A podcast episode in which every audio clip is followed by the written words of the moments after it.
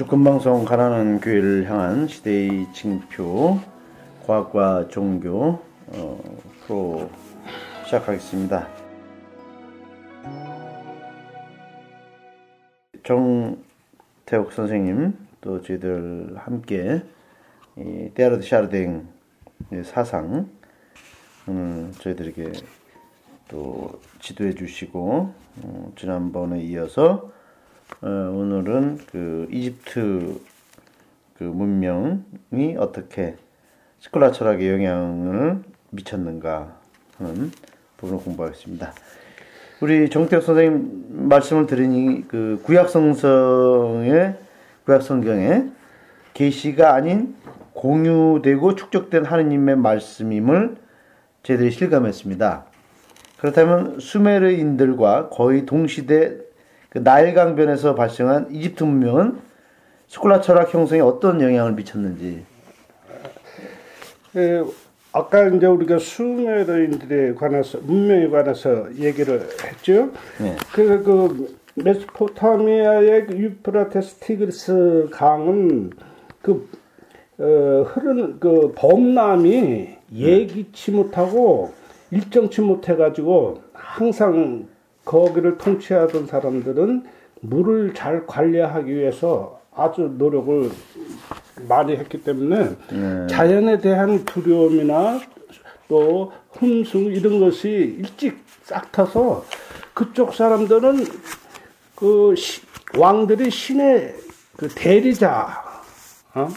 대리자로 이렇게 인식을 했는데, 이집트의 나일강은 그 범람하는 코스나 그 시기가 거의 일정해서 그 지배 계급들이 그 정보를 알고 있는 지배 계급들은 그걸 잘 컨트롤할 수 있었기 때문에 그 당시 지배 계급의 왕들은 절대 왕권을 했어요. 파라오라고 하는 사람들이. 그래서 그 사람들은 자신들이 육화한 신, 네. 그들 자신이 육화한 신으로 군립을 했단 말이에요. 네네. 그래가지고 그 왕들은 죽지 않고 다시 부활한다. 그래서 이집트에 미라가 많잖아요. 그렇죠? 예. 그래서 왕들은 다시 부활하기 때문에 시체를 미라로 만드는 풍습이 있었는데, 후대 갈수록 귀족들도 왕을 따라서 자신들도 부활하리라고 믿기 때문에 미라를 만드는데, 더 후대에 가서는 일반인들도 그 풍습이 있었어요. 그래서 인간은 죽더라도 부활한다는 그 사상이, 예, 이게 우리 그 헬레니즘에 대해 가지고 들어가서 결국은 우리 스콜라 철학에 영향을 미치지 않았나 이런 생각을. 그러니까 그 이집트의 미라는 부활에 대한 그 사상, 그렇죠. 그것을 이제 이집트 사람들에게 이집트 사람들이 부활 사상이 있다는 거, 예. 그것을 보여주는 거네요. 그렇죠. 미라가. 그리고 스콜라 철학에서 예수님을 육화한 신으로 표현하지요. 그렇죠. 육화한 신. 예. 그러니까 그 당시 사람들은 위에 있는 왕이나 그 위대한 선지자나 그 높은 사람들만 신의 대리자나 아니면 육화한 신으로 인식을 했지, 자기 자신 또 육화한 신이나 신의 대리자로 인식하지 못했단 말이야. 네. 그 당시 인류의 의식 수준이. 그렇죠? 그러니까 스콜라 철학이 예수님을 육화한 신으로 봤을 때는, 네. 지금 봤을 때는 우리는 인간의 보편적인 거를 예수님한테 표현한 건데. 그렇지, 지금은. 그러네요. 네. 근데 그 당시는 예수님은 구세주로 보기 때문에 신낙원에서 낙원으로 다시 되돌아가게 해주는 구세주로 보기 때문에 예수님만 육화한 신으로 성자로, 독생 성자 그리스도로 보고 숭배했단 말이에요. 네. 그러니까 그 사상이 그 당시는 옳았을지 모르지. 그러나 지금도 똑같은 말을 2000년 후에 지금도 되풀이한단 말이에요. 예, 예. 그렇죠. 그러니까 불교 철학에서는 처음부터 인간은 부처라고 스스로 깨달아서 해야 한다고 그렇게 얘기를 했단 말이에요. 그러니 불교 철학자들이 가톨릭 신학을 보고 뭐라고 할까 아마 생각을 했나. 네. 진짜 부끄럽게 짝이 없단 말이에요. 그런 그것도 모르고 이 서양 철학에서 내려온 이 육화한 신이나 독생정자 그리스도가 절대 진리로 그렇죠. 강조를 하니. 그러니까 어떻게 보면 이제 우리가 자칫 그 신앙적인 그런 어떤 그 오류를 범하게 되면 이런 결과가 나오겠네요. 파라오가 그 자기만 파라오 유일한 육화한 신으로 등극했고 나머지 이 평민들 이 민중들은 그 육화한 신이 아니다. 그렇지. 어? 이것을 오늘날 우리가 신앙적인 왜곡이 되버리면 파라오 그 자리에 예수 그리스도를 앉혀놓고 그렇지. 어? 우리는 그와 별개로 어? 별개 그러니까 육화한 신이 아니다. 라는 이제 그렇게 이제 어떤 신앙적인 개념으로 갈 수밖에 없다. 그러니까 지금 말씀하신 걸 들어보니까 사실 우리가 다 하느님의 아들이고 딸이고 하느님도 온 정말 진짜 그야말로 예수 그리스도 같은 그런 육한 신인데 다 이것이 이제 우리가 자칫 잘못하면은 이래 어떤 그 당시 이집트 문명에서 나온 그 파라오들의 그것을 그냥 답습해 볼 수 있다는 거죠. 그렇죠. 예, 그래서 그런 면에서 볼 때는 오늘날 우리 가톨릭의 교리가 그렇게 어떤 진리를 제대로 선포하지 않으면은 우리 신자들은 정말 그 잘못된 신앙 속에서 자기 자신이 하느님의 아들 딸이라는 것이 말로만 고백할 뿐이지 실제로는 신앙적인 차원에서는 그것을 받아들이지 못한다. 경험하지 못하니까. 예, 경험하지 못하니까. 경험하지 자기 자신이 신의 아들을 딸이라고 경험하지 못하니까 신앙이 죽음의 신앙이고 기쁜 신앙이 아니고 뭐 즐거운 신앙이 못 되고 이게 내세가 있나 없나 이런 식으로 살아간단 말이에요. 맞아요. 진짜 우리 솔직히 한국 가톨릭이나 기독교 개신교 신자들한테 내세가 있냐 믿냐 그러면 대부분 정말 있나? 예. 그렇다. 그렇죠. 사실 그래요.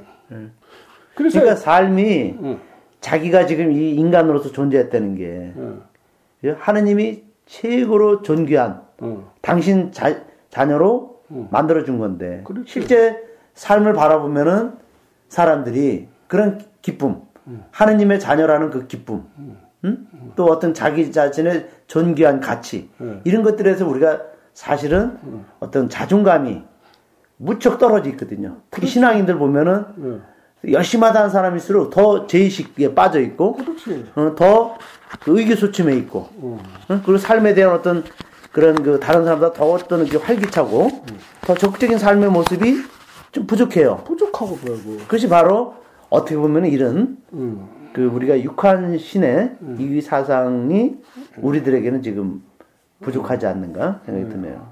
예. 그래서 그 19세기의 마르크스 주의자들이 이걸 먼저 가장 강조해서 주체성. 왜 북한의 김일성 주체성이란 말을 쓰잖아요. 네네. 그걸 우리 웃긴다고 얘기를 하지.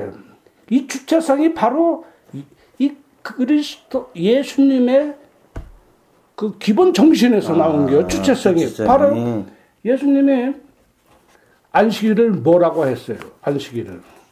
안식일의 주인은 바로 사람이다. 너희들이다. 그렇죠. 사람이 그러니까 안식일이 사람을 위해 있는 것이다. 그렇지. 어? 그 얘기를 했죠. 안식일이 사람을 위해서 있는 것이지. 예? 사람이 안식일을 위해서 있는 게 아니다. 그렇죠, 맞아요. 결국 안식일의 핵심은 뭐냐? 노동의 휴식이란 말이에요. 그렇죠. 그게 핵심이죠. 노동의 휴식이요. 그래서 그 창조 실화에 보면 6일간 창조하시고 7일날 쉬셨잖아요. 네. 근데 유목민들은 보통 6일간 일하고 7일째는 쉬었어요. 네. 근데 우리 그 농경민족들은 네. 이거 땅 파고 이렇게 하는 농경민족들은 되게 나흘이라고 하루 쉬었어. 아. 5일장 있지. 5일장. 아, 5일장이 거기서 유래할 수 있어요. 우리나라 옛날에 그 장은 물건을 사고 팔고 그렇죠. 그 이상 공동체 정보를 주고받고 그러니까 할머니, 할아버지들, 아버지, 어머니들 장날 되면 옷 깨끗이 갈아입고 맞아요. 장 보러 가죠. 장 보러 나가셨어. 어? 계란 100개, 뭐 고추 몇 개. 축제. 축제죠. 축제요. 축제. 맞아요. 그게 미사와. 아. 근데 이제 이 땅 파고 이런 게 그 유목민보다. 유목민보다 힘이 들어. 그렇죠. 힘들죠. 그래서 나흘 일하고 5일째 장을 통해서 쉬었어. 그게 이제. 그랬는데 이제 유목민들은 6일간 일을 하고 7일째 쉬었단 말이에요. 그래서 안식일의 핵심은 바로 노동의 휴식이란 말이에요. 그렇죠. 그렇죠. 이게 이제 구약 시대 유대인 쪽에서 이게 하느님을 경배하는 날로 교회에 들어오게 하는 한 수단으로 이제 전례적인 의미로 이제 같이 이제 이게 됐네요. 네. 네. 그렇습니다. 그러면 그 초기 교부들의 신앙에서 예수는 육한 신으로서 숭배했고, 예. 그리고 니케아 공의에서 예수의 신성과 인성을 인정하는 그 삼위일체론 정립의 근간이 되었다고 말씀했죠. 그 또 부활 신앙은 그 유대교, 구약 유대교에도 없는 신앙이었죠. 예. 그 신약 성경에서만 죽은 후에 3일 만에 부활한 예수 사건이 적나라하게 논픽션으로 기록되어 있습니다. 오늘날 그 기독교 신앙의 핵심으로서 대부분 신자들이 역사적 사실을 믿고 있죠. 응? 그렇죠. 샤르댕 신부님은 예수의 부활 사건을 어떻게 보고 계십니까? 예. 그러니까 먼저 우리 전번 시간에도 이 마테오 22장 23절 33절까지 부활이 없다고 주장하는 사두가이파 사람들의 예수께서 하신 그 성경 말씀을 전번 시간에 또 얘기했죠.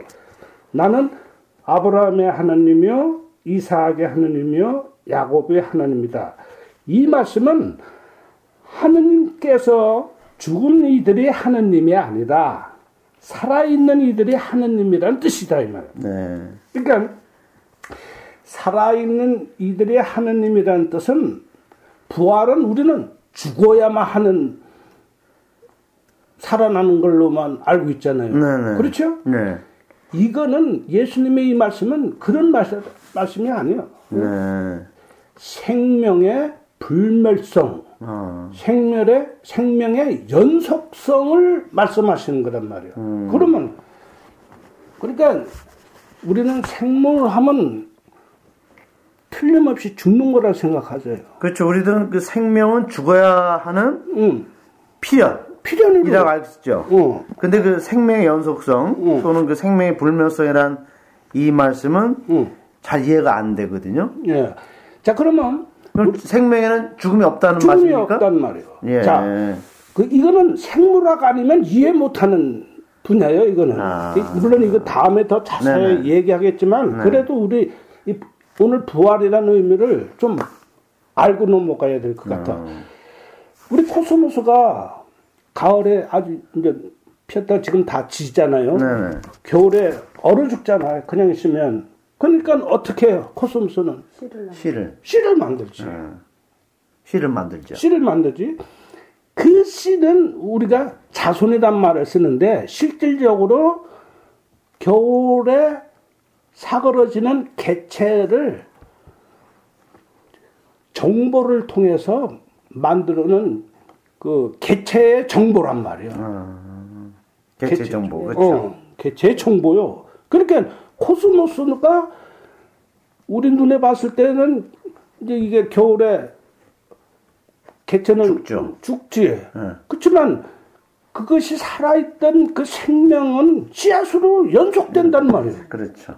그렇게 생물의 그 죽음이 있는 게 없는 거예요. 없어요. 없네요. 없죠. 그리고 그러니까 생명은 우리가 생각하는 죽음이 없단 말이에요. 네. 또 예를 들면 무생물과 생물을 한번 보자 말이에요. 네네. 응? 그 우라늄을 못 만들죠. 그렇죠. 무기지는. 응. 무기지는 우라늄을 못 만들어. 네네. 그런데 코스모스는 코스모스를 만들어낸다. 그렇죠. 연속된단 말이에요. 근데 그러면 무기질하고 그 생명이 되는 유기질하고의 차이가 뭐냐? 물질은 변해서 다른 물질로 변해요. 그러니까 우라늄 같은 것도 자연 상태에서 그대로 놔두면 플루토늄으로 변하고 결국은 나중에는 나보로 변해요. 네. 우라늄은. 네. 그러니까 우라늄이라는 물질을 연속적으로 가게 할 수가 없어. 무기질에서는. 아. 무기질에서는. 근데 그러면 그러니까 무기질에서는 이 에너지로 변했다가 이 에너지가 또 다른 물질로 변하고 그 물질이 또 에너지로 변하고 다른 물질로 변하고 네네. 에너지 물질이 계속 순환돼요. 아, 순환. 무기질에서는 에너지, 네네. 물질. 네. 그러니까 우리가 장작을 떼면 뭐가 나와요? 열 에너지가 되잖아요. 열 에너지. 이 열 에너지는 딱딱한 쌀을 부드러운 밥으로 바뀌잖아. 그렇지? 또 화력발전소에는 석탄을 그 물질을 소모시키면 열 에너지가 나오잖아. 이 열 에너지는 전기로 바꿔 쓰지. 그렇죠. 이 전기를 공장에서 기계를 돌려서 자동차를 만들고 다른 기계를 만들어내죠. 다시 재생산되잖아. 그러니까 무기질은 에너지, 물질, 에너지, 물질 계속 반복되는 순환돼요. 순환된단 말이에요. 그러니까 우라늄은 우라늄, 석회는 석회가 그대로 연속할 수가 없어. 연속할 수 없어. 그런데 생물은 그 우리가 DNA라는 거 있잖아요. DNA라는 게 이게 우리 컴퓨터는 0과 1로 그 정보를 쓰잖아요. 이진법. 그러니까 메모리 칩에 전기가 안 들어올 때는 0이요. 네. 전기가 들어올 때는 1이요. 네. 그래서 이진법으로 다 표현하잖아요. 근데 생물에서는 생명물질이 단백질인데 단백질을 만들 때는 원소가 합쳐서 만드는 게 아니라 그 전에 아미노산이라는 다른 유기질이 있어야 돼요. 예를 들면 식물이 그 광합성 작용을 위해서 탄수화물을 만들어내잖아요. 네네. 그래서 그 탄수화물은 C6H12O6예요. CH 그러니까 탄소 6개, 수소 12개, 산소 6개. 요게 한 개 탄수화물이에요. 네. 우리가 보통 포도당, 단당, 이런 게 녹말이란 말이에요. 이렇게 간단하게 표현을 할 수가 있어. 탄수화물은 C6H12O6라고 이렇게 화학식으로 표현이 되는데 단백질은 그게 안 돼요. 왜냐면 아미노산이라는 유기질인데 그 자연 상태에는 아미노산이 한 100개가 있어. 근데 우리 생명을 만들어내는 아미노산은 20개요. 20개. 아미노산과 아미노산이 1차 결합을 해요. 이 결합된 것이 또 결합을 해. 이게 펩티드 결합, 무슨 결합, 아주 복잡한 그 단백질 그 결합이세요. 그래갖고 이제 단백질이 만들어지는데 꽃이냐 강아지냐 차이는 바로 이 단백질의 종류가 다르기 때문이다 그래요. 근데 이 아미노산과 20개 아미노산이 이렇게 결합할 때 4개의 암호를 써. 암호. 그 DNA에 ATGC라는 아데닌, 티민, 구아닌, 시토신이라는 그 암호가 그 네네. 유기질 암호요. 이제 네. 다음 시간에 자세히 네네. 얘기하고 ATGC 4개의 암호를 가지고 요 4개 암호 중에 3개가 한 개의 아미노산을 지칭하는 암호요. 네. 응? 네. 그래서 4에 3승 해봐. 4에 3승 하면 4, 16, 16 하면 16 곱하기 16 하면 64지? 아마? 64. 아미노산이 그 생명을 만드는 아미노산 20개라고 그랬잖아요. 20개인데 요 4개 암호 가지고 64개의 아미노산을 암호를 다 갖고 있어. 네. 20개 안에 64개.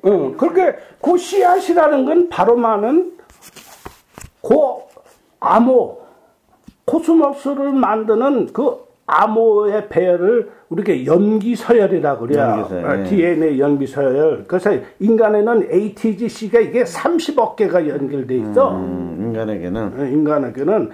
근데 이게 두 줄로 돼 있어. 그렇게 양쪽 합치면 60억 개지. 이게 새끼 꼬듯이 꼬여져 있어. 꼬여져 있어. 왜냐면 나란히 있으면 정보가 다른 셀 염려가 있잖아. 그렇구나. 염려가 세. 그러니까 이게 꼬여져 있어. 아니 폐쇄적으로. 그래갖고 자기가 필요한 단백질을 만들 부분에서만 이게 풀어져서 다른 그 시스템이 와서 그걸 정보로 읽어갖고 이제 만들고 다음 시간에 네. 생각하고. 네. 그러니까 생명은 네. 물질 에너지 순환에 의해서 생성 소멸이 되는 게 아니라 이 DNA 정보를 가지고 그렇죠. DNA 정보를 가지고 연속된단 말이야. 그러니까 코스모스는 항상 코스모스를 만들어 낸단 말이야. 네. 강아지는 강아지를 계속 만드는데 이 정보가 암수를 통해서 서로도 정보가 교환되거나 네. 또 때로는 이 염기서열이 좀 바뀌어지거나 네. 할 때 새로운 종이 또 나온단 말이야. 염기서열이 바뀌어질 때 새로운 종이 나온다. 나온다. 그러니까 우리가 생명은 죽음이 있다고 보편적으로 생각하는 것이 아니다 이 말이야. 생명은 한번 출현을 했으면 그 정보를 통해서 DNA 정보를 통해서 연속된단 말이야.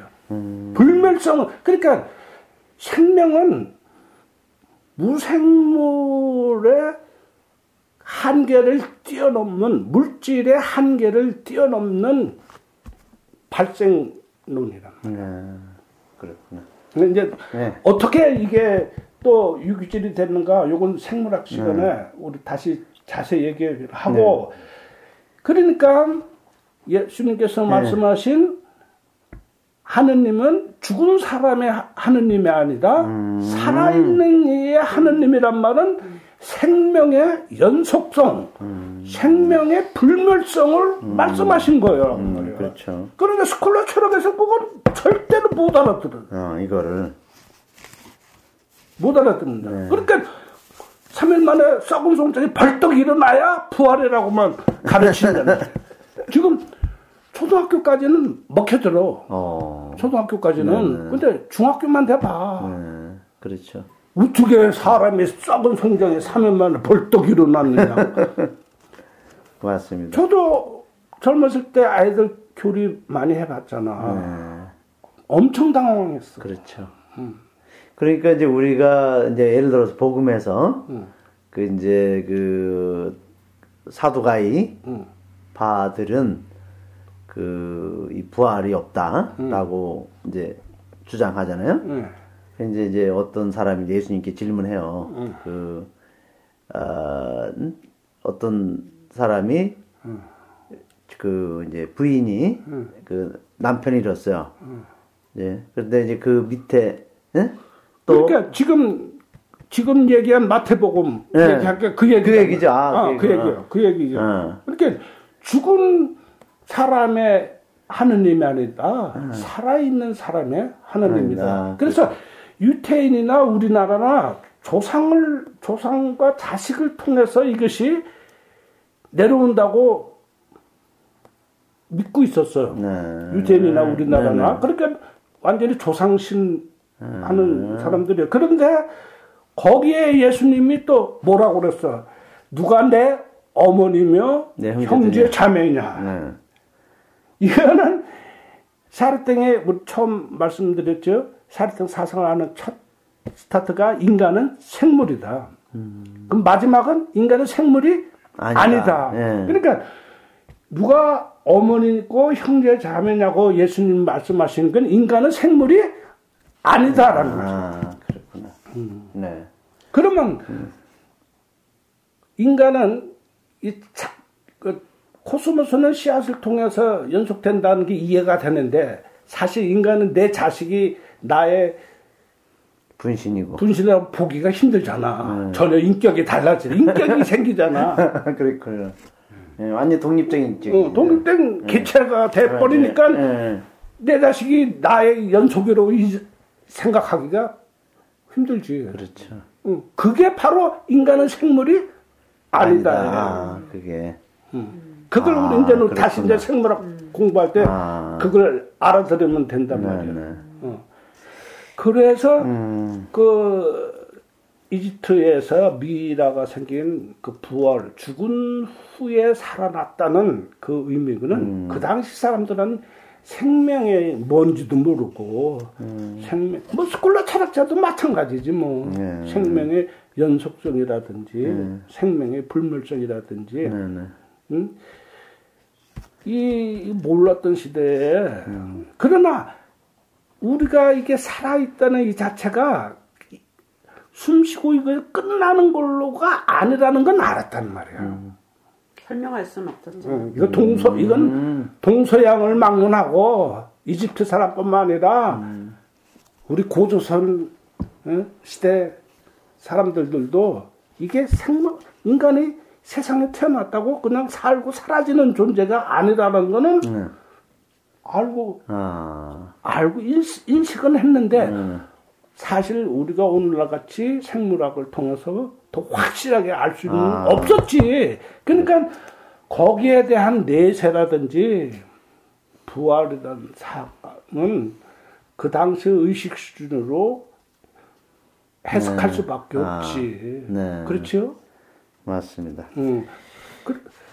그러면은 그래서 이제 이걸 좀 더 나중에 얘기하려고 했지만 그래서 그 우리가 이집트 문명은 부활과 그 육한신 그 스콜라 철학에 영향을 미친 또 어떤 뭐 사상이 또 있었습니까?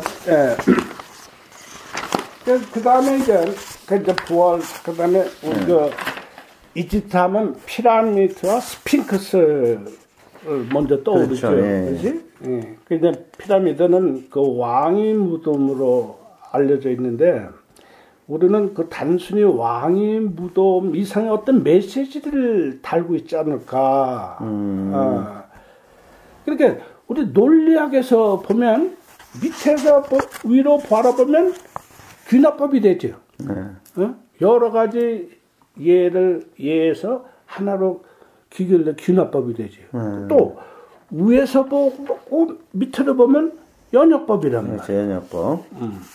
그러니까 위에서 보면 하나의 계시로만 현상으로 인식되지만 밑에서 보면 하나의 공유성으로 인식되지는 이게 샤르탱은 1906년에서 1908년까지 카이로에서 학생들에게 물리학을 공부한 적이 있었다고 전번 시간에 얘기했지요.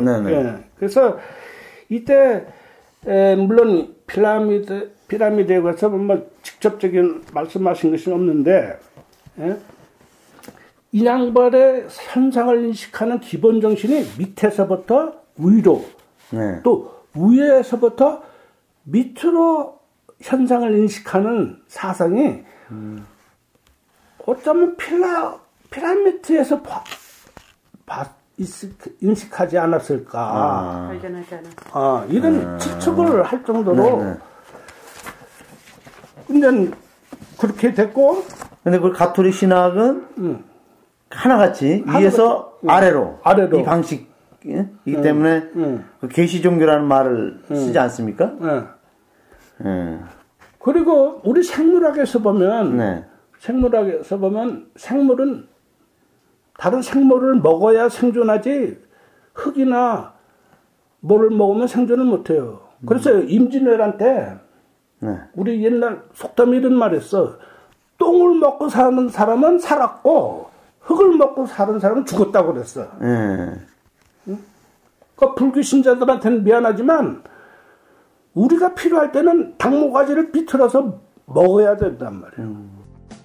주권방송이 민중의 눈과 귀를 멀게 하는 공중파와 종편, 신문들에 맞서 진보 언론의 사명을 다할 수 있는 힘은 애청자분들의 적극적인 참여에 있습니다. 주권방송을 후원해 주십시오. 홈페이지 www.615tv.net에서 민들레 홀씨 정기 후원인이 되어주시거나 우리은행 1005-501-779-765 주식회사 주권방송으로 직접 후원을 해주셔도 좋습니다. 저희 주권방송은 평화 번영과 민주 회복을 위한 진보 언론의 사명을 성실히 수행할 것입니다. 주권방송과 함께해 주시기 바랍니다.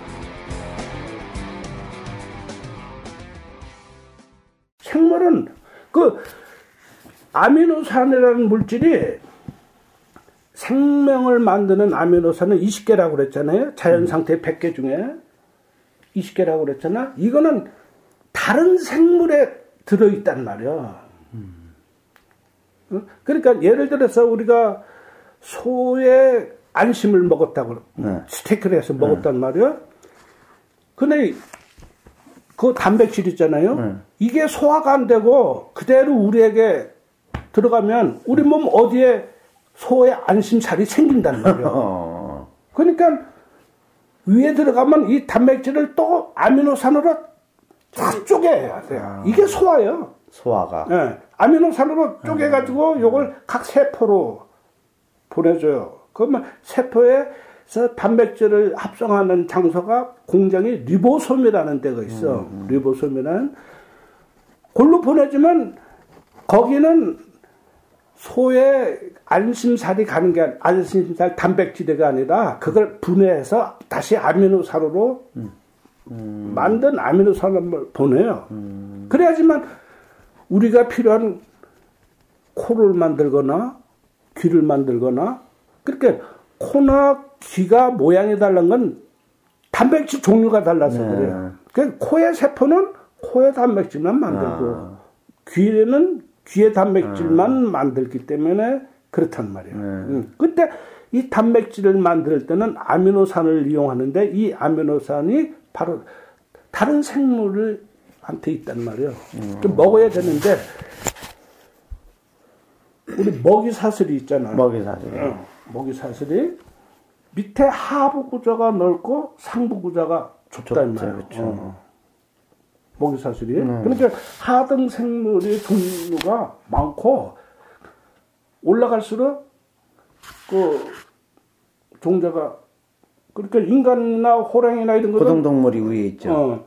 그러니까 우리가 성도 보면 하등 생물은 새끼들을 무지하게 많이 낳아요. 그런데 고등동물 갈수록 한두 명밖에 안 낳잖아. 이건 먹이사슬을 형성하는 그렇죠. 자연 법칙이라는 그렇죠. 말이에요.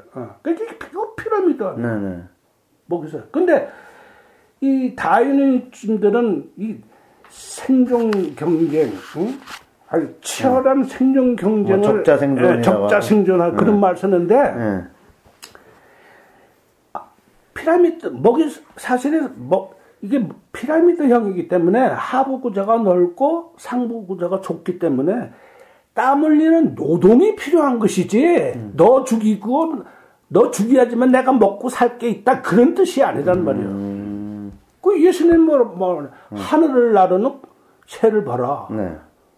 둘에 핀 백합을 봐라. 일하지 않고 길쌈을 안 해도 너희들보다 있고 너보다 더 잘 살지 않느냐. 이게 바로 뭐 먹이 사슬을 아르셨다는 의미란 말이에요. 응? 먼저 하나님의 의의를 해라. 그 하나님의 의의란 건 뭐냐면 바로 인간의 공유성이란 말이야. 네. 인간 공유성. 인간 공유. 사회성. 우리 보통 사회성. 이제 다음에 이제 자세히 얘기하지만 그 일을 먼저 하면 먹고 살고 하는 건 이거 덤으로준다. 덤으로운다. 덤으로. 그러니까 그 피라미드가 마치 그 요한복음 1장 1절 태초에 말씀이 계셨다라는 그 메시지로 보이네요. 예. 스콜라 철학에서 그 말씀은 그 계시와 같은 말인데 그렇다면 샤르댕에게 말씀은 공유라고 이렇게 인식하겠습니다. 그러니까 그 요한복음 1장 1절 태초에 말씀이 계셨다 우리 보통 말하잖아요. 말씀을 오늘날에는 정보란 말로 한번 바꿔보자. 아, 정보. 오늘날에는 정보란 말을 썼을 때 이 말씀이 위에서 천둥소리 하듯이 떨어진 게 아니고 떨어진 게 아니라 인간이 공유된 정보다 이 말이야. 네, 정보. 이 공유된 정보. 이거 하느님에 관한 현상에 관한 정보. 그래서 하느님에 관한 정보.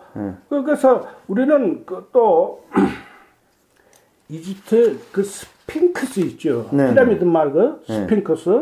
스핑크스를 통해서 이 말씀의 의미를 좀 더 쉽게 그 즉 정보가 무슨 뜻인지 쉽게 알아들을 수 있어. 아, 그러니까 말씀, 계시, 공유, 정보가 하나로 인식하기까지는 엄청난 그 수련과 시간이 그 필요할 것 같아요. 그렇죠. 그러니까 스핑크스에는 또 어떤 메시지가 담겨 있길래 그 말씀과 계시가 공유와 정보로 인식된지 이게 좀 우리가 궁금합니다. 네, 그래서 우리가 스핑크스를 말해요. 그러니까 얼굴은 사람이고 몸은 사자 있잖아요. 피라미드 옆에 있잖아요. 이걸 이게 특히 샤르댕 신부님이 이 스핑크스를 보고 놀란 것은 몸이 얼굴이고 사람의 얼굴이고 몸은 사자다라는 것보다도 그 얼굴이 남성이 아니라 여성이요. 스핑크스 얼굴이 여성. 여성. 그런데 샤르댕 스님이 깜짝 놀라신 게요. 우리 보통 다 이 스핑크스의 얼굴이 남성 얼굴로 알고 있잖아. 그런데 스핑크스의 얼굴은 여성이요. 그 여성이란 말은 이건 좀 그 밑에 내가 좀 샤르댕 스님이 좀 어려운 말을 그대로 썼는데 생물에서 보면 솔직히 번식을 하는 데 있어서 꼭 남자, 여자, 암수가 필요가 없어. 그렇게 우리 세포가 모든 세포가 다 똑같아. 똑같으니까 겨울에 얼어 죽기 않기 위해서는 자기의 세포를 하나 남겨놓는 게요. 기본적으로 자기 세포를 하나 남겨놔. 이게 번식이요. 이게 번식. 거기에 서로들 좀 더 정보를 공유하기 위해서 서로들 정보를 주고 받기 위해서 암수가 있고 이제 그런 것이 있는 건데 실질적으로 자식을 번식하고 하는 데는 암수가 필요 없어. 암놈만 있으면 돼요. 실제로 암놈만. 그게 이제 성모 공경 그 성모 동정로의 그 우리 가톨릭 신앙 있잖아. 그 의미는 솔직히 엄청난 그 신학적 의미가 있어요. 신학적인 사실 그래서 생물에도 순놈이 없이 앞놈만 생기는 게 씨 있어요. 응? 우리 그 닭 있잖아. 닭. 수탉 없어도 알라잖아. 그렇지? 그러나 그게 이제 번식을 못해서 그렇지. 또 사과에도 보면 암컷, 수컷 수분이 안 되고도 달리는 사과가 있어. 보통 우리가 그걸 숫사과라고 그래요. 숫사과. 아, 보기도 이상하고 맛도 없지. 이렇게 생긴 게 있어. 그거는 암수 수분이 돼서 한 게 아니야. 그래서 그런 그 암수에 관한 그 좀 깊은 이론, 성모 동정로에 관한 그 신학 문제는 다음에 더 깊이 들어갔을 때 우리 논하기로 하고 아무튼 사태 신부님이 스핑크스를 보고 첫 번 놀란 건 이건 남성이 아니라 여성이라는데 엄청나게 그 충격을 만해 가지고 그 다음에 여성에 관한 그 논문을 쓴 게 있어요. 우리 이제 거기에 대해서 나중에 얘기 할 기회가 있을 거예요. 그때 가기로 하고 먼저 우리는 그 키메라 들어봤죠. 키메라. 그러니까 원래 키메라라는 말은 그리스 신화에서 머리는 사자고, 몸은 염소고, 꼬리는 뱀인 그 키마이라라고 그랬어. 그러니까 여러 가지 동물이 합쳐갖고 하나의 동물을 만드는 키마이라고 한 것을 오늘날 생물에서는 그 한 생물체에서 다른 생물체가 합쳐진 것을 말해서 키메라란 말을 써. 아, 키메라. 근데 그래서 이 이집트에는 스핑크스 외에 성스러운 황소로 알려진 아피스라는 키메라가 있어. 아피스라는 키메라. 또 머리나 개나 자갈 있지, 자갈 같은 그 아누비스가 있어. 아누비스. 또 머리가 독수리고 몸은 사람인 호루스라는 게 있어. 호루스. 이런 그 이집트에서는 그 키메라가 많단 말이에요. 근데 동양 쪽에 보면 우리나라에서는 봉황이나 청룡, 천만화, 해태, 삼조고 철록 또 상상 동물은 많은 나라 오는데 키메라는 거의 없고 불교의 그 사천왕 들어가면 도깨비상 있죠. 입구에 도깨비상. 그게 키메라라고 볼 수 있단 말이에요. 또 불교에 보면 몸은 머리는 사람이고 선녀 같은 사람이고. 몸은 새인 극락도라는 게 있어요. 맞습니다. 가릉빙가라고 그래요. 가릉빙가. 그게 일종의 그 키메라란 말이야. 근데 에집트에는 그 스핑크스 외에 많은 키메라가 있다는 거죠. 그렇죠. 키메라가 그 샤르댕 사상과 어떻게 연관되는지. 근데 이게 중요하단 말이야. 종교학자들은 키메라를 보고 그 옛날 토테미즘 동물을 그 우리나라는 곰을 숭상했잖아요. 곰을 숭상했잖아. 그렇죠. 그러나 저 북방의 여진족들은 호랑이를 숭상하고 그랬잖아요. 이와 같이 이거 토테미즘이라고 그랬잖아, 그렇지? 이게 토테미즘의 연장선으로 이해하거나 그 스위스 태생의 유사고고학자라는 것은 뭐냐면. 이 고고학하고 저 고고학하고 비교해서 판단해주는 그 학자들이 있어. 그래서 그걸 유사 고고학자라고 그래요. 거기에 폰 데니케넨이라는 유명한 유사 고고학자가 있었어.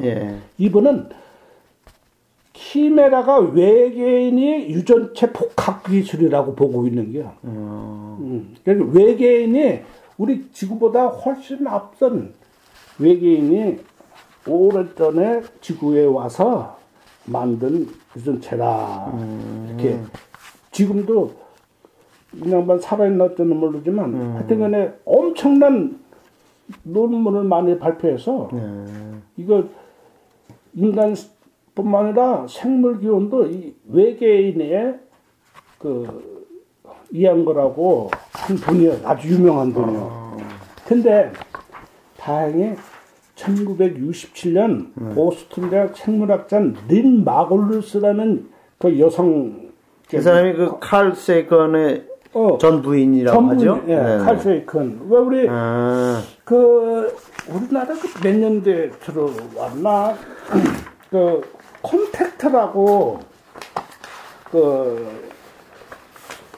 그 젊은 여성 천문학자가 외계에서 들어오는 전파를 찾기 위한 그런 영화가 있었어. 콘택트라고. 이게 칼 세이컨의 작품인데 이 사람은 천문학자면서 아주 우주 생명 이런 것에 굉장히 조예가 깊고 누구지? 그 영국의 호킹스. 아하. 호킹스, 스티븐. 그 또 칼 세이건, 또 영국의 생물학자 도킨스라고 있어요. 도킨. 생물학자. 아, 도킨스. 유명한 무신론자들이요. 아, 그래요? 그 세 분이 세 분이 엄청 유명한 생물학자면서 무신론자. 예, 그렇게 호킹스하고 칼 세이건은 천체 물리학자인데 예, 아주 무신론자로 유명한 분들이야. 그분의 첫 부인이 린 마글루스라고 있는데, 린 마글루스. 예.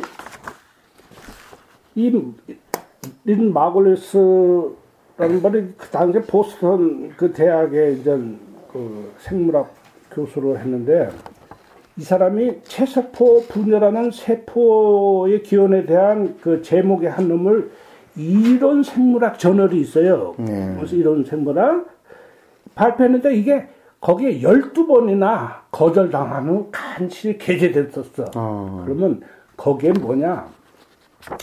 지금까지 다일의 진화론은 한 개의 생명에서 출발해서 점점 나무가지가 뻗어나같이 진화했다고 이렇게 다윈이들은 진화론을 얘기했는데 이거에서 린 마글루스는 뭐냐 하면 이 나무와 이 가지와 이 가지를 결합해서 새로운 가지를 만들어낸다 이 말이에요.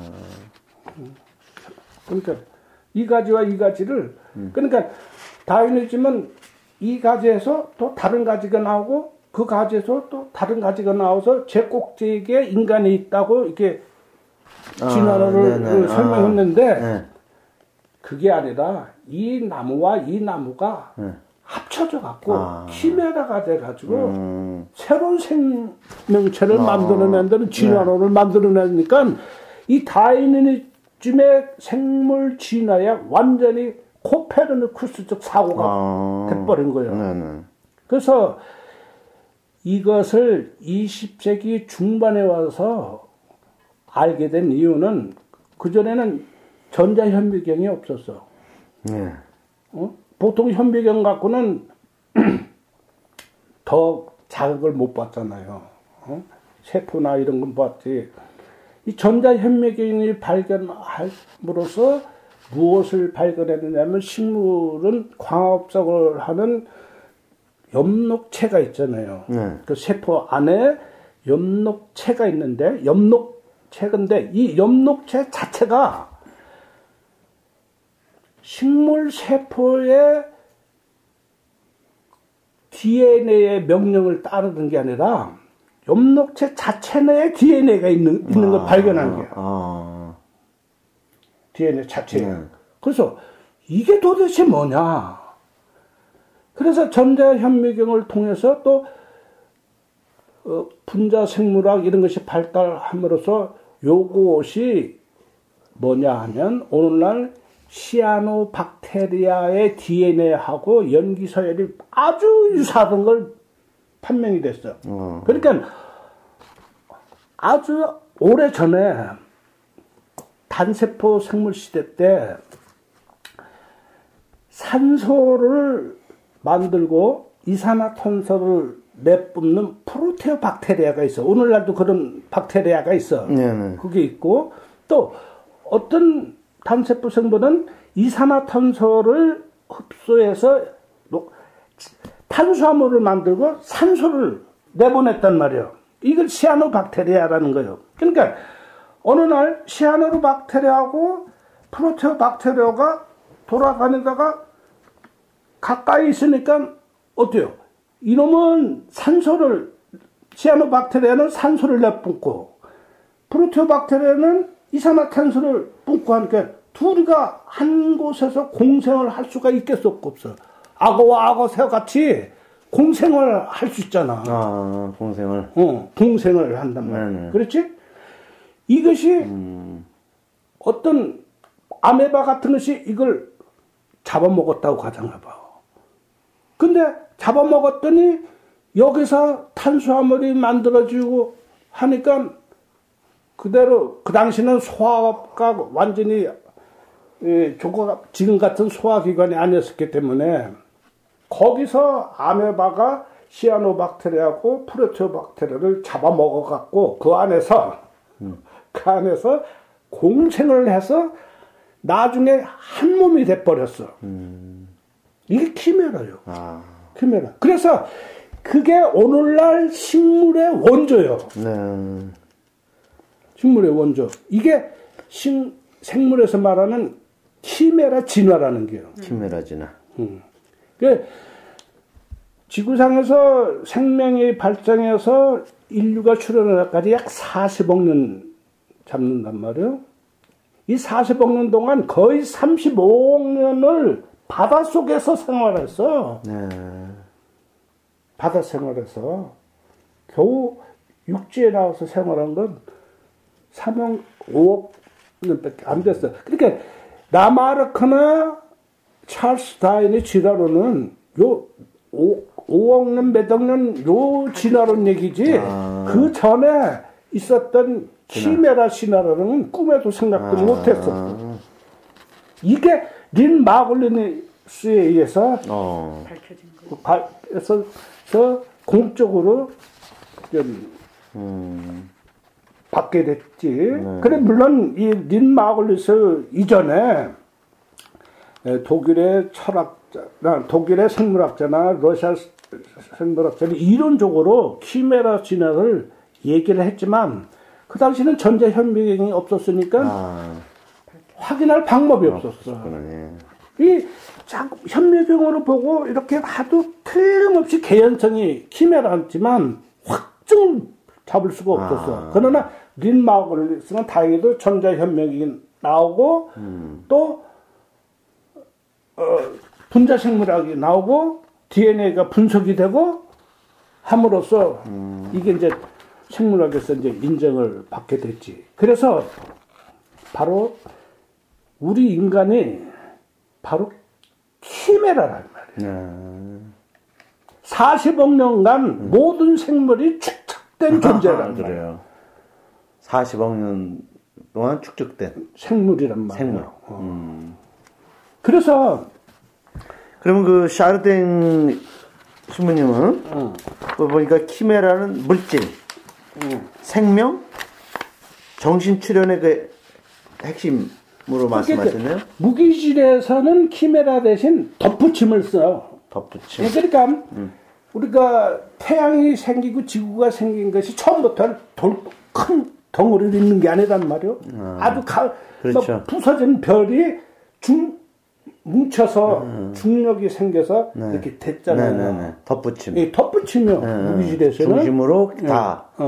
그래서 생명 진화에서는 키메라를 이해해야 돼요. 키메라. 다른 생물과 다른 생물이 같이 결합해서 이게 예수님에서 뭐로 표현하느냐? 키메라가 바로 사랑이요. 사랑.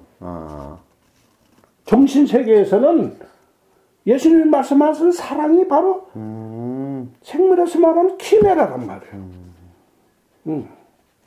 네. 그러니까 우리는 사랑하면 자비를 베풀어서 헌신하는 걸로만 생각하는데 이건 아니나 A와 B가 완전히 결합해서 완전히. 새로운 C를 만들어낸 이게 편집법이에요. 네. 그게 편집법이다. 그게 편집법이야. 다음에 또 자세히 얘기해야죠. 그래서 그러니까 우리가 이제 보면은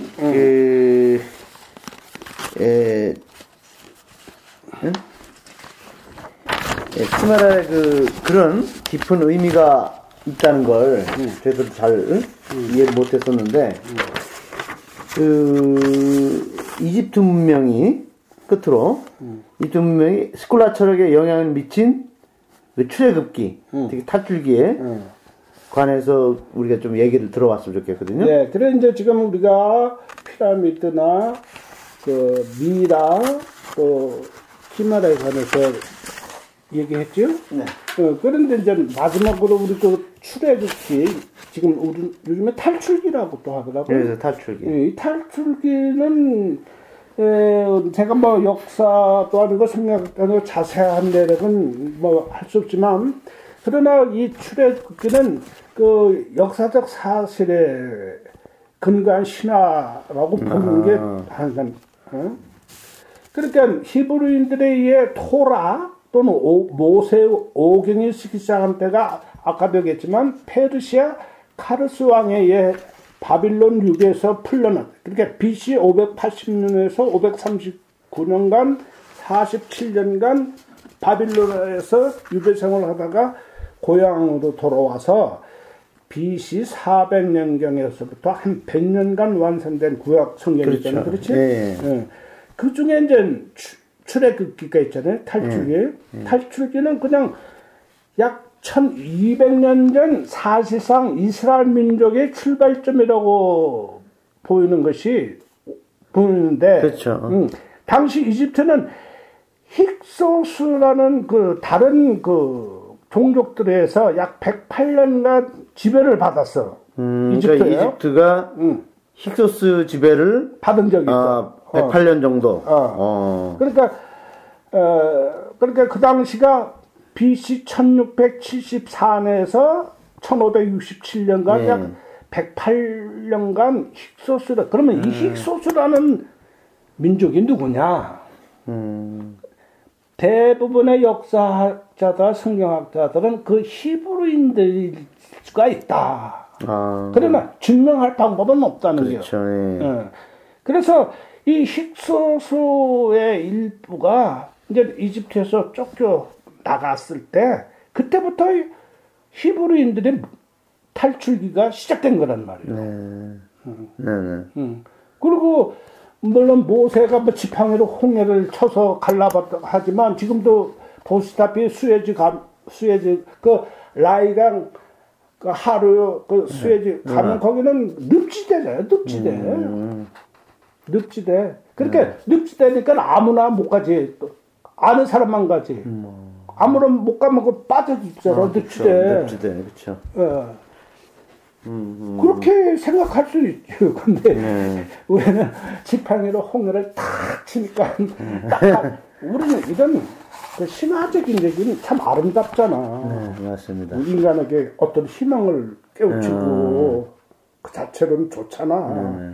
그러나 이게 하나의 넌픽션으로 글자 한자 안에 믿는 이건 미신이지.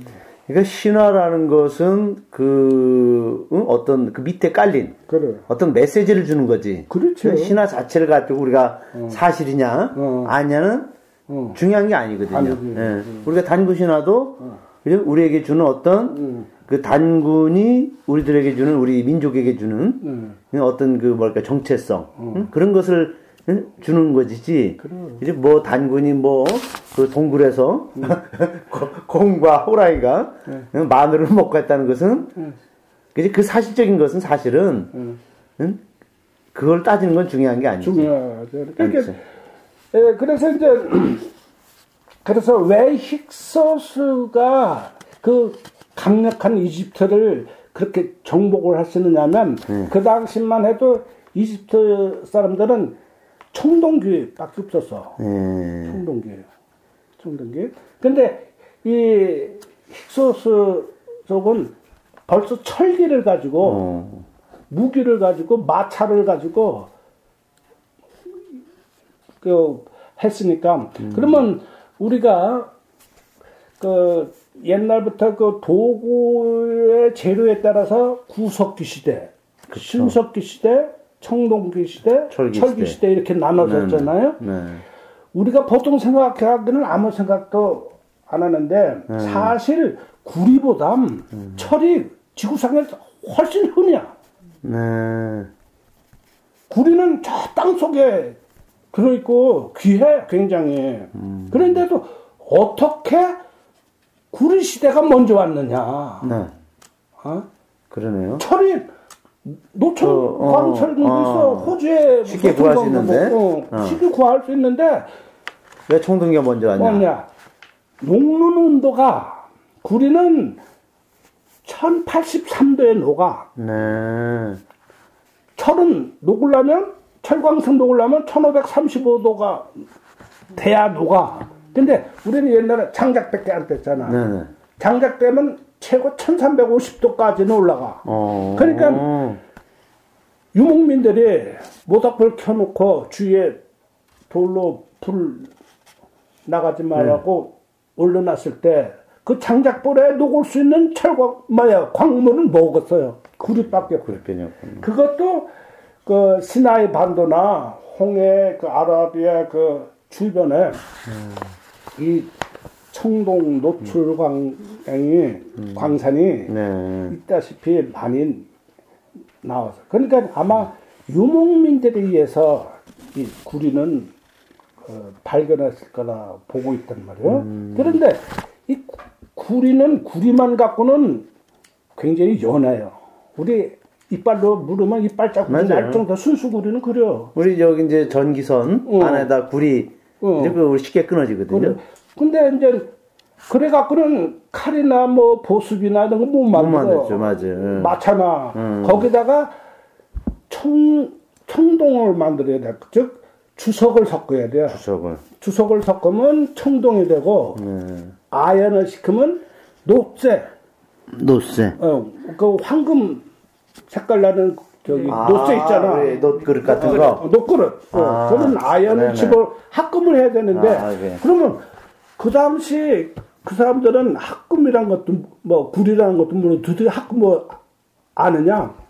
이 구리가 채굴되는 곳에는 자연히 그 청동을 만드는 주석이 함께 나와. 같이. 네. 그러니까 구리를 녹이다 보니까 자연적으로 아연이나 주석이 녹아서 같이 합금된 걸 발견한 것이지.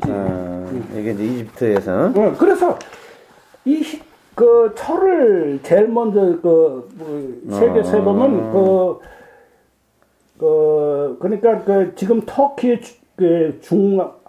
중앙 부분 그 지에 히타이트족이라고 있었어요. 이 사람들이 누구냐면 최초의 인도 유로보족이 이 오리엔트로 들어온 민족이에요. 인도 유로보족. 그 사람들이 그 아나톨리아 고원이지. 그 터키 아나톨리아 고원. 거기에서 철을 발견했다고 보여주고 있는데 우리는 중국에서도 또 어디서 발견한지 확실히는 알 수가 없는 거지 뭐. 그러나 이제 세계사에서는 되게 히타이트족을 발견했다고 보고 그 영향으로 메소포타미아 북부 지대에서 살았던 이 힉소스족의 일부가 철기를 가지고 이집트를 침공을 해서 이집트를 그러니까 당시 그 청동은 귀하기 때문에 일반 병사들이 칼을 못 갖고 있었어요. 그 당시 나무칼, 대나무칼, 창칼밖에 없었어요. 그러니까 족장이나 임금이나 이런 사람들만 청동검을 갖고 있었지. 근데 이게 철이 흔해 뻗었어. 뻗으니까 일반 병사들도 다 창칼을 들고 했으니까. 그러니까 힉소스가 이르는 철기 시대를 빨리 시작했기 때문에 이집트 그 청동기 문명인 이집트를 이렇게 이제 어떤 침략해서 지배를 할 수 있었다는 것을 말씀하셨네요. 그러면 이제 그 저희들이 그래서 이제 그 힉소스의 인구가 이제 이집트에서 쫓겨나면서 그때 당시부터 모세 그 탈출기가 쓰여지기 시작했잖아요. 그리고 또 아까 말씀드렸지만 모세, 즉 강에서 구한 어린이라는 모세라는 이름도 메소포타미아 설화라고 말씀드렸잖아요. 그러니까 바빌로니아에서 그걸 알았던 것이지. 그리고 또 힉소스의 역사적 사건도 있었을 거예요. 그걸 다 종합적으로 이렇게 그렇죠. 나중에 그 히브리인들이 유태인들이 그 탈출기를 쓰지 않았느냐. 저도 이 성수학 모세오경을 저희들이 한 학기 하거든요. 근데 이렇게 그 어떤 역사적 배경 이런 것에 대해서 사실 저도 잘 몰랐는데 오늘 이렇게 이제 우리 정 선생님 말씀하시니까 더 이제 확실하게 그 배경을 알게 되고 또 어떤 이문화적인 그런 그 당시 그 현상 이것을 또 아니까 성서를 읽는 눈도 그렇죠. 또 이제 좀 폭이 넓어진 것 같아요. 그렇죠. 네, 그러면 이제 하여튼 일단 이번 시간은 이제 우리가 정리하면서 그 이제 다음 시간은 우리가 그 이제 그리스 철학 그러니까 고대 오리엔트 문명 중 그 페르시아 예, 배화교, 그러니까 짜라투스라, 그러니까 조로아스터교와 그리스 철학이 스콜라 철학에 그 가장 큰 영향을 미쳤는데 이거에 대해서 이제 말한 페르시아 배화교에 대해서 우리가 앞으로 좀 더 배울 수가 있겠어요, 그죠? 예, 예. 예. 그러면 우선은 이제 저희들이 이렇게 여기까지 이집트 문명까지 정리하고 다음 시간에 계속 또 이어가도록 하겠습니다. 예, 그래서 선생님 참 고맙습니다. 예, 감사합니다. 네, 네. 예.